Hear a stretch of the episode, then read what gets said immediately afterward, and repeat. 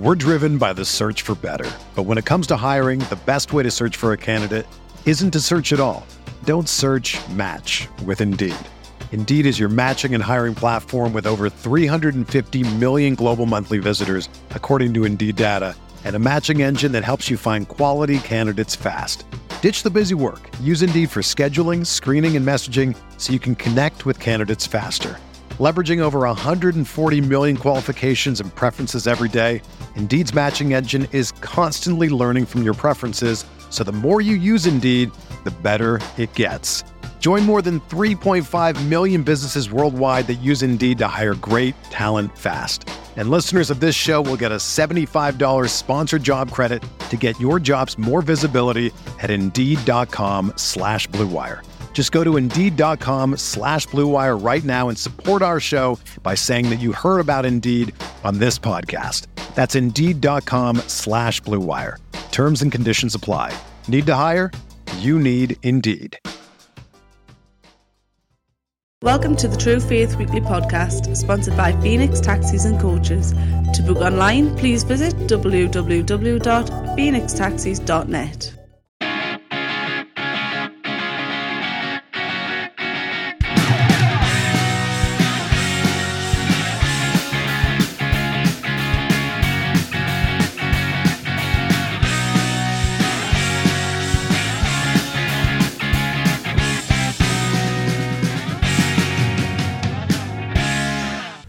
Welcome to True Faith Weekly Podcast. We're recording this at 5:10 on Monday. So the team lost at West Brom as little as 15 minutes ago. This week, you know, obviously we had the two games, we had Everton and West Brom since we last spoke to any of you. So we're going to talk about both the games, but there's no point really. We may as well talk about the big problem at Newcastle United at the moment, which is the manager, Steve McClaren. So this podcast is... Should Steve McClaren be sacked and why? Sorry, you can start us off. Should McClaren be sacked? Yeah, absolutely. There's just no point. I mean, yeah, we go over this year after year. He's not the only problem. The manager's not the only problem. Pardew wasn't the only problem. John Carver, you could argue, made the situation a whole lot worse by himself. But it's not got any better under McClaren, and he's got £50 million worth of signings. He's not come up with any kind of tactics that can win worse streak of games.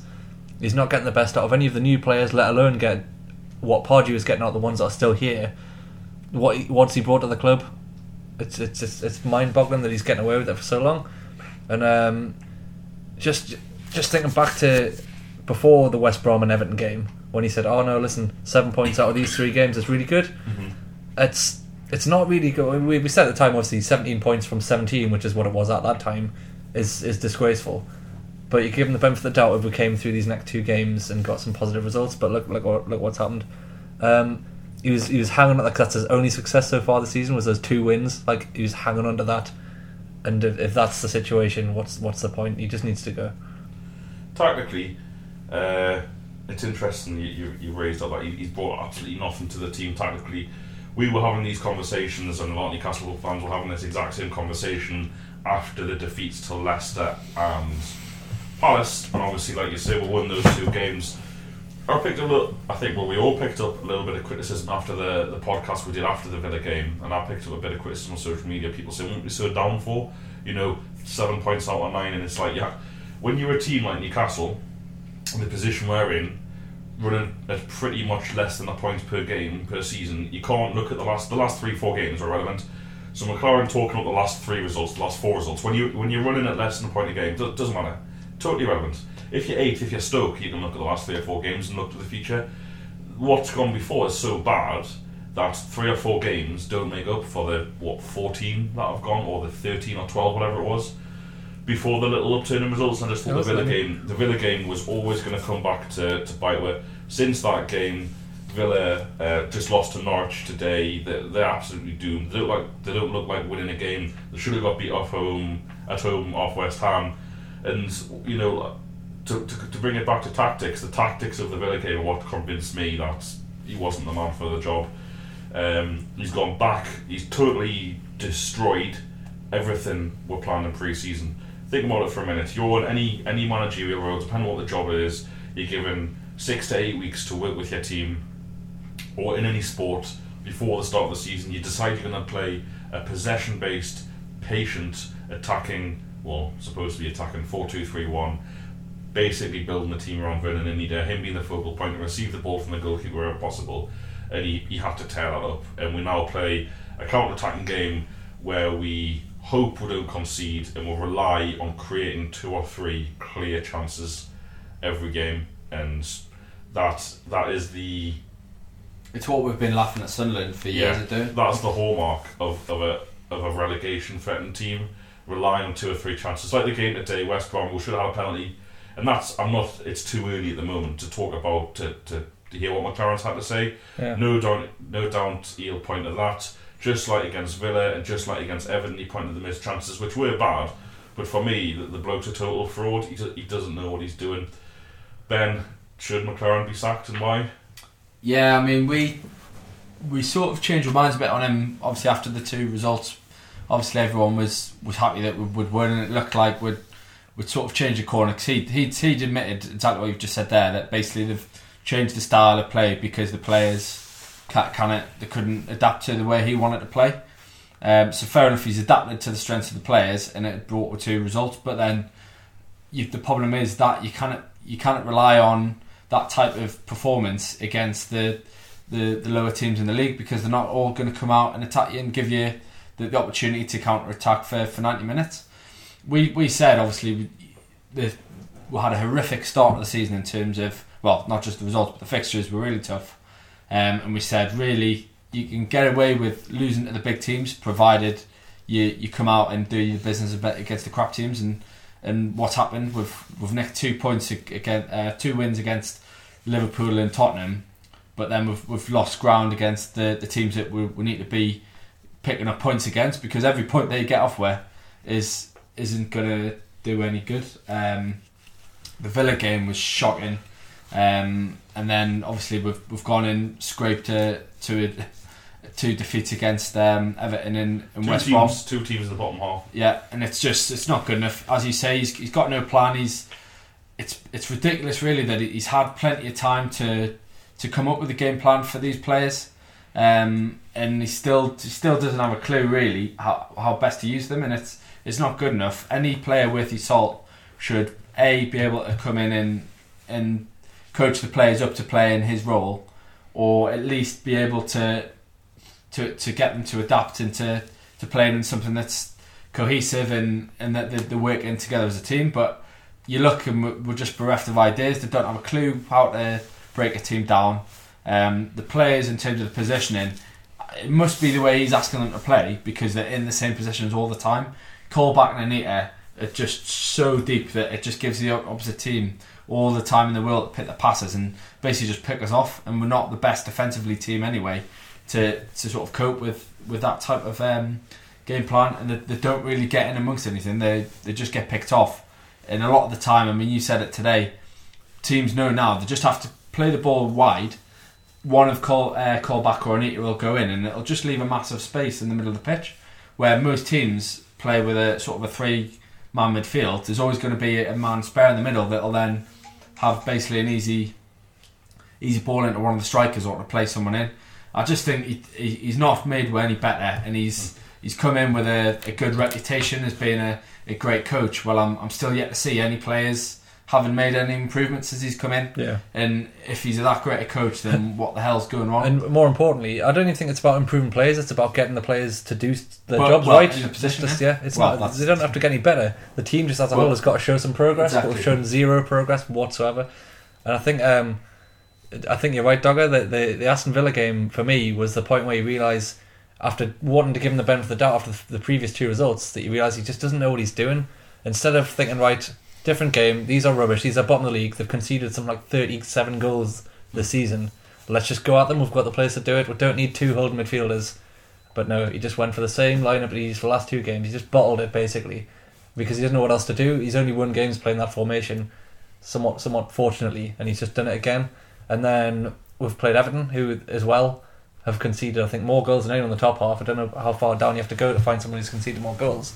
And we've had one real chance against him, and he's just that's all he'll pick up on.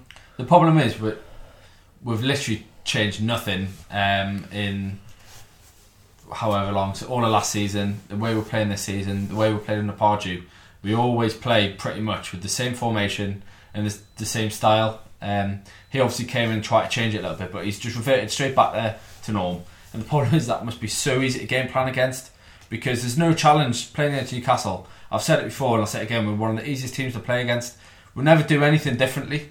So teams must know now, all they have to do is come, force Anita and Colback back into their own half, and then just have your playmaker who's good on the ball to just, he doesn't even have to drop that deep, just be available in the middle of the park, because he'll get all the space in the world. Yeah. No one's going to mark him or anything like that. And he basically just has a free rein to pick whatever pass he can see where there's an open man. And it's just, you kind of go through games playing like that. We're in the Premier League, it's people are fighting for their lives, for the riches. Like, they're going to exploit your weaknesses, and yet we still show up with the same game plan every week. And it's just not working. Well, do something different, as you say, against the lower teams. If they think we're going to play the two in the midfield, mix it up a bit. Do something different. I mean, the Villa game was a perfect opportunity to play a really attacking team. Just go on, take the game to them. You know, like, you can pretty much gamble that, okay, they might get one or two chances, but it's probably worth it for the 10, 15, 20 that you're going to create by just dominating the game. And yet he just went and served up the same old thing and shock horror. Okay, we got the goal, and you thought once we'd scored against Villa, would be fine, but we got caught because we can't defend. Yeah, I mean, one of the most frustrating things, and one of the biggest reasons he has to go, is our biggest signing of the summer, arguably, Wijnaldum, £15 million. By all accounts, before we hadn't really seen much of him. He sounded like a good player, and we've seen glimpses of like a really good footballer there. And he spent the whole season as part of a 4-4-2 or an 4-2-3-1 on the left wing in front of Paul Dummett. Like, he spent the majority of the season just sitting there out on the left. Like, that's not his position. He's not a left winger. And as you say, when it comes to teams attacking us, he's out of the game, and it's just Anita and Colback in the middle, the two smallest lads we've got. And like you say, so one of them has to go out to cover. And Wijnaldum and Sissoko is good on the right. I think he's all right out there, but Wijnaldum is so wasted in that position that it just leaves a big hole in our team. I don't think he's wasted. I mean, he's played well on the left, but your point is that he's so isolated. You're not getting the best out of him in that isolated position where you don't have a left back that can get involved. It comes back to the same problem we've had for years and years and years, even under Houghton, is there is no competition for places whatsoever. You'd say the only place up for grabs in that football team is Perez or Dion. Mm-hmm. That's it. And that's not good. Now, we played Boxing Day, we played the Saturday before, and we're playing Saturday again. And I reckon McClaren he made no changes for Boxing Day, and as you said there, sorry Ben, I forget who said it, against Villa was the game to play Tovan. Villa was the game to change the formation. Villa was the game to actually think we might play two up front, we might play, three attacking midfielders, we'll do something. None of that. We played against Everton. Everton and West Brom are totally different sides. Mm-hmm. They couldn't be any more different. Yeah. Yet Newcastle tactical setup for both games was identical. Exactly the same. And that to me tells me that Steve McClaren doesn't know what he's doing. He doesn't know how to get the best out of this team. We fluked onto it against Liverpool and Spurs, which were deserved wins, but the method, I mean, the Liverpool game, the crack was he was going to get sacked if we got beat. So it was basically backs to the wall. Lest we forget, Liverpool were atrocious. Yeah. Jürgen Klopp picked the wrong team. If he just started with Daniel Sturridge, we would have lost the game. Not that I can hold that against McClaren, but the fact that Kevin Mbabu was superb at left back in one game against Chelsea. Yeah, and also the game he got injured against Man City away from home. Mm-hmm. He was flying, doing really well, causing them problems. And I'm not saying he's the best player in the world. And I'm not saying Paul Dummett is the problem for all of our problems. He's clearly not. And if you've listened to this podcast before, you know how frustrating I find it that he continues to get a game at left back for a Premier League club because he's simply not a left back. But what is it about Paul Dummett's performances since he's come back into the team that have made you think, we can't drop him, can't bring Mbabu in? That would be crazy. When in fact Mbabu and Wijnaldum worked far better as an attacking threat. I'm not saying they did as a defensive threat, but as an attacking threat, worked much, much better. So against Villa at home, why did we once again play Paul Dummett at left back? There just seems to be no thought process, and the same. I mean, this goes back to the biggest bane of my life at the moment is English managers. Everyone to talk up English managers. I've written about it for the special True Faith. I think English managers are shit. I don't think there are any good English managers, and I think, in fact, they're given too much credit. And if you look at a team like, I know Watford have been very consistent, and Ranieri's hardly changed anyone, but they're working with very small squads. There seems to be a trait amongst English managers that just seem to have their favourites. They seem like, successive managers, or three managers in a row at Newcastle now, have decided to play Paul Dummett at left-back, despite contributing absolutely nothing going forward. I think Yamak got something like 6 assists last season at right-back. That's normal for a Premier League team, for a full-back to be providing assists, maybe like knocking in with a couple of goals. Paul Dummett, through no fault of his own, because he's just not good enough as a left-back, is never going to do that. And I'm talking about one player at one kind of minor part of the team, but it's just evidence that, once again, there's just absolutely no competition for places. None of those players, or very, very few of those players, know they're going to get dropped. Mitrovic knows there's literally nothing that can happen for Mitrovic to get dropped, apart from disciplinary issues. But on the pitch, Sissoko, who's our best player, isn't going to get dropped. Wijnaldum is not going to get dropped. Colback and Anita might get dropped, but haven't. Tiote's been fit since Villa, so they haven't got dropped. Anita's now injured. Colaccini's not going to get dropped, and Mbemba's not going to get dropped. Yamat's not going to get dropped. The keepers aren't going to get dropped because there's no one. They're all injured. They're all injured. So just like it'll be the same for a lot of Premier League teams, but you shouldn't have a football team where 10 of the 11 players are in absolutely no danger of losing their place with a bad performance. And we sat here last season and decried the same thing week after week after week after terrible performance after terrible performance after terrible performance. The players just knew they weren't going to be dropped from that team or that squad. They need. I mean, we were talking the other week about who would need to sign in January in terms of what positions need improving, and we all said, obviously the squad needs to be improved. But it's not just about the quality. You need different types of players. The problem is we've got pretty much, as you say, there's no real difference makers to come off the bench. I mean, look today. We've got Tovan, who's been hoed out on the wing. He can't play there, but he's not really any different to what Wijnaldum would offer there anyway. You've got Gouffran, who just offers you nothing. Just offers you nothing. We need players that are going to come in. I mean, most teams, at least up front, they'll have like a sort of a target man, and then they'll have sort of maybe a pacier striker or something like that, just so it gives you a different option. It's someone that can either get in behind or someone that you can turn to bring off the bench and go along, whatever. We just don't have any sort of options like that to even change like the basics of how we play. We don't even have like a job, like a Peter Crouch type job to bring on for 15 minutes. Well, that's Mitch Richie would say would be the holding man, but then you don't have anyone.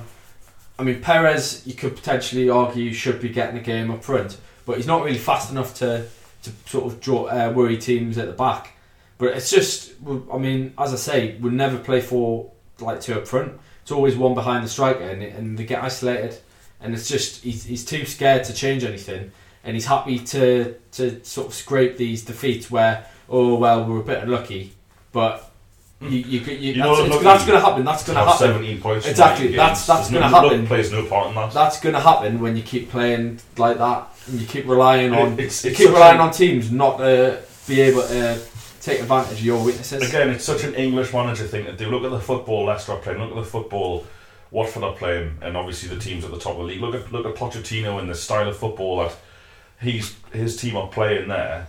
And then look at the likes of West Ham. I mean, I know they're not popular, but when West Ham had all their players, Lanzini and Payet, and everyone at the start of the season were playing some decent football. And this is English managers at their best. Allardyce, Pulis, even your Mark Hughes traditionally. I'll hold my hands up and say that he's obviously started to change that. Though for most of the season, Stoke have been garbage, especially away from home. But it's keep the game tight. LVG, make as few mistakes as possible. The game comes down to one or two chances, or more realistically, one or two mistakes. And I think McClaren, for all he's been talked up as a master tactician and trainer, I think he's just as bad, if not worse, as those players. And he consistently comes out after matches and tells or says things which just didn't happen. He just consistently goes on telly and will say something about the Everton game. Yeah, that was our best performance. That's just literally not true. So, and I mean, it's not his fault, but he has this horrible habit of grinning. Like, you can't answer a question with a straight face or look angry. he has to grin like it's a, he does watch a man. You should be sacked. Stop laughing. It's not a laughing matter. It's not a fucking laughing matter. Like Newcastle getting relegated. Steve McClaren stays in charge. Newcastle getting relegated. I can't see back beyond it. Norwich, Bournemouth, they score goals. We don't. Apart from, I mean, you're looking at have we scored more than 2 in a game this season? Past that mental Norwich game. Nope. Nah, lots of relegation stuff here. There straight away we cannot score goals. We can't keep clean sheets. We're going to get relegated. I mean, that's the thing as well. You think at least if he was okay, if we weren't very good going forward, which is meant to be his forte, like you've got to be organised at the back, and we're a shambles at the back. So what is he bringing? He's not bringing anything really at the table that another you can't think. Like for example, a manager available, and Moyes would come in and at least would get organised and solid at the back. You would think and be solid and would be difficult to beat. Whereas at the minute it was so easy to play against. A properly managed and run Newcastle United should be getting one man, and that's Jose Mourinho. I'm serious. Like if you know the money available these days, I think Arsene Wenger is the best paid manager in the Premier League on £8 million a year. Mourinho would come for £8 million with the TV money that's coming. Get him in, sack Charney, and say, listen, we're going to give you with the TV money and the profit that the club this will make with you in charge. We're going to give you £100 million or £80 million minimum each season to spend on players. He'd come. It's obviously not going to happen because there's no way Ashley would do that. But there's no, I can't see Moyes working for Charney. So unless Mike Ashley does something rash, which he well not, it's not a rash thing to do because if you look at Newcastle's performance in 2015, someone has to be to blame. Rash is the absolute wrong word to use. Yeah. It's necessary. He's got to take some fucking action. By continuing to do nothing, it's negligence, which is what Newcastle United 2015. Thank God for the bloody Ashes win. It would have been the worst sporting year of my life. But something's got to change, surely. Yeah. I couldn't agree more. Ben, are you backing Moyes? Is that who you want? Is anyone else who takes it? I mean, I don't know if that's necessarily who I want, but I just feel like he's an obvious candidate straight away that's out of work that would come in and improve the way we're playing. He would at least get organised straight away. And that's at the minute like we're so poor. Just we need to be harder to beat. You know what we are. We need to be harder to beat. You know what we are. We're the worst thing at all in the modern age. We're slow. Yeah. We're painfully slow. Apart from Sissoko, we're just a slow football team with no pace. No one's worried, even though we're trying to play counter-attacking football. No one's worried about playing against what I miss overtime. Seriously, he's been a huge miss because we're so slow. I mean, Aaron's as well. Like, it's half the battle in the Premier League is the element of surprise and the element of a team thing, and we could get caught here. Uh-huh. We talked about it last season with Carver because the one thing Carver was guilty of was just doing nothing. Mm-hmm. We didn't have a plan. McLaren has a plan now, which is terrible. That's my sort of point. I'm going back to what I was saying before about having someone on the bench to come on. Perez doesn't have that pace to worry teams. If you had someone that was there though that had real pace that scares teams, I mean, there's plenty of them around. I mean, look at the likes of Shane Long and people like that. I mean, okay, I think teams paid through the roof when they paid £30 million for him, but he gets goals because he plays on that fine line of on the shoulder of the defender, and he'll cause teams worry because he's always going to be looking to get in behind. We don't have any sort of options like that. And so it's just too predictable, and teams are comfortable playing against with. Yeah. Sorry, Moyes, anyone else? Well, I said this during the week, didn't I? Let's get bloody Moyes. Like, it's Michael Laudrup still not going to follow. It's quite up for it. Nah, don't. I'd take him over McLaren. I'd take anyone over McLaren now. Again, it's ridiculous, isn't it? We're in the same situation with Carver, which is that you just take any manager who might try something different. But Moyes, he's got a track record. I know, obviously, it didn't go well at Man U, and I can't say I know anything about how badly it's gone at Sociedad. Well, I think his tenure has been has had a better light shed on it by the problems their incumbent manager. Yeah. They only had £300 million more. Well, there's no doubt he inherited a squad that was well past its best. How Ferguson won the league with that squad the previous season, anyone's guess. It was just maybe a poor league that year, but he can't do a worse job than McLaren, that's obvious, but I think he could do quite a good job, and if it takes... That's what's a hit pun matter. Cool. If it takes changing the layout of the club, even though it was only set up in this summer, this daft 4 people on the board kind of thing, if it takes killing that because it's not working, and giving Moyes what he wants to be in that position, then we should, as you say about Mourinho, which is just never going to happen. It's not. It could happen though. So it should happen. It would be easier to get to set up a situation where Moyes would come and manage the club, and I'd be well all in favour of it, obviously. I think he's a good manager, and I think he can win a lot more games with this current crop of players. I don't even think it would take massive changes. I think the squad's good enough that if someone who knows what they're doing gets in charge, they'll win football matches. I don't know though. The problem with that, I mean, as I say, apparently the players say admit that they're not good enough and that they want to play in this this sort of counter-attacking football style. Like, there's serious changes need to be made, I think, in certain areas. We need players that play in half the positions. That's a big problem. That's fair, yeah. Well, the squad's thin, but we shouldn't be 17th, 18th. We're good enough to win more football matches than we have in the last 6 months. How many matches have we won this season? 4? Somehow. Is that what we've won for? Yeah. So McLaren, I'm just looking at Derby's records in 2015 as well. That means McLaren's only won 12 games in 2015, 12 league games out of what? It's 38, isn't it?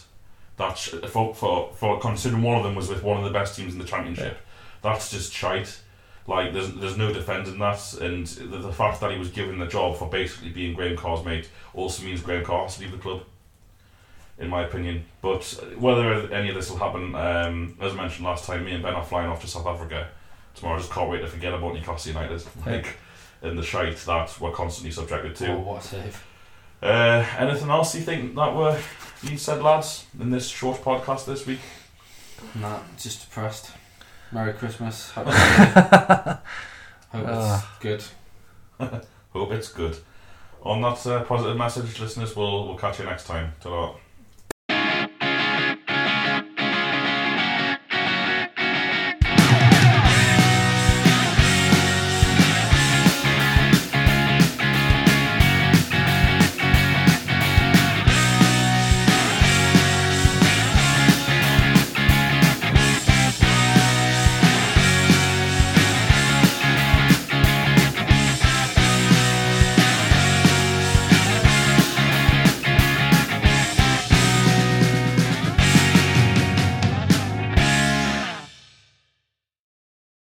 For the ones who work hard to ensure their crew can always go the extra mile, and the ones who get in early so everyone can go home on time, there's Grainger, offering professional-grade supplies backed by product experts so you can quickly and easily find what you need.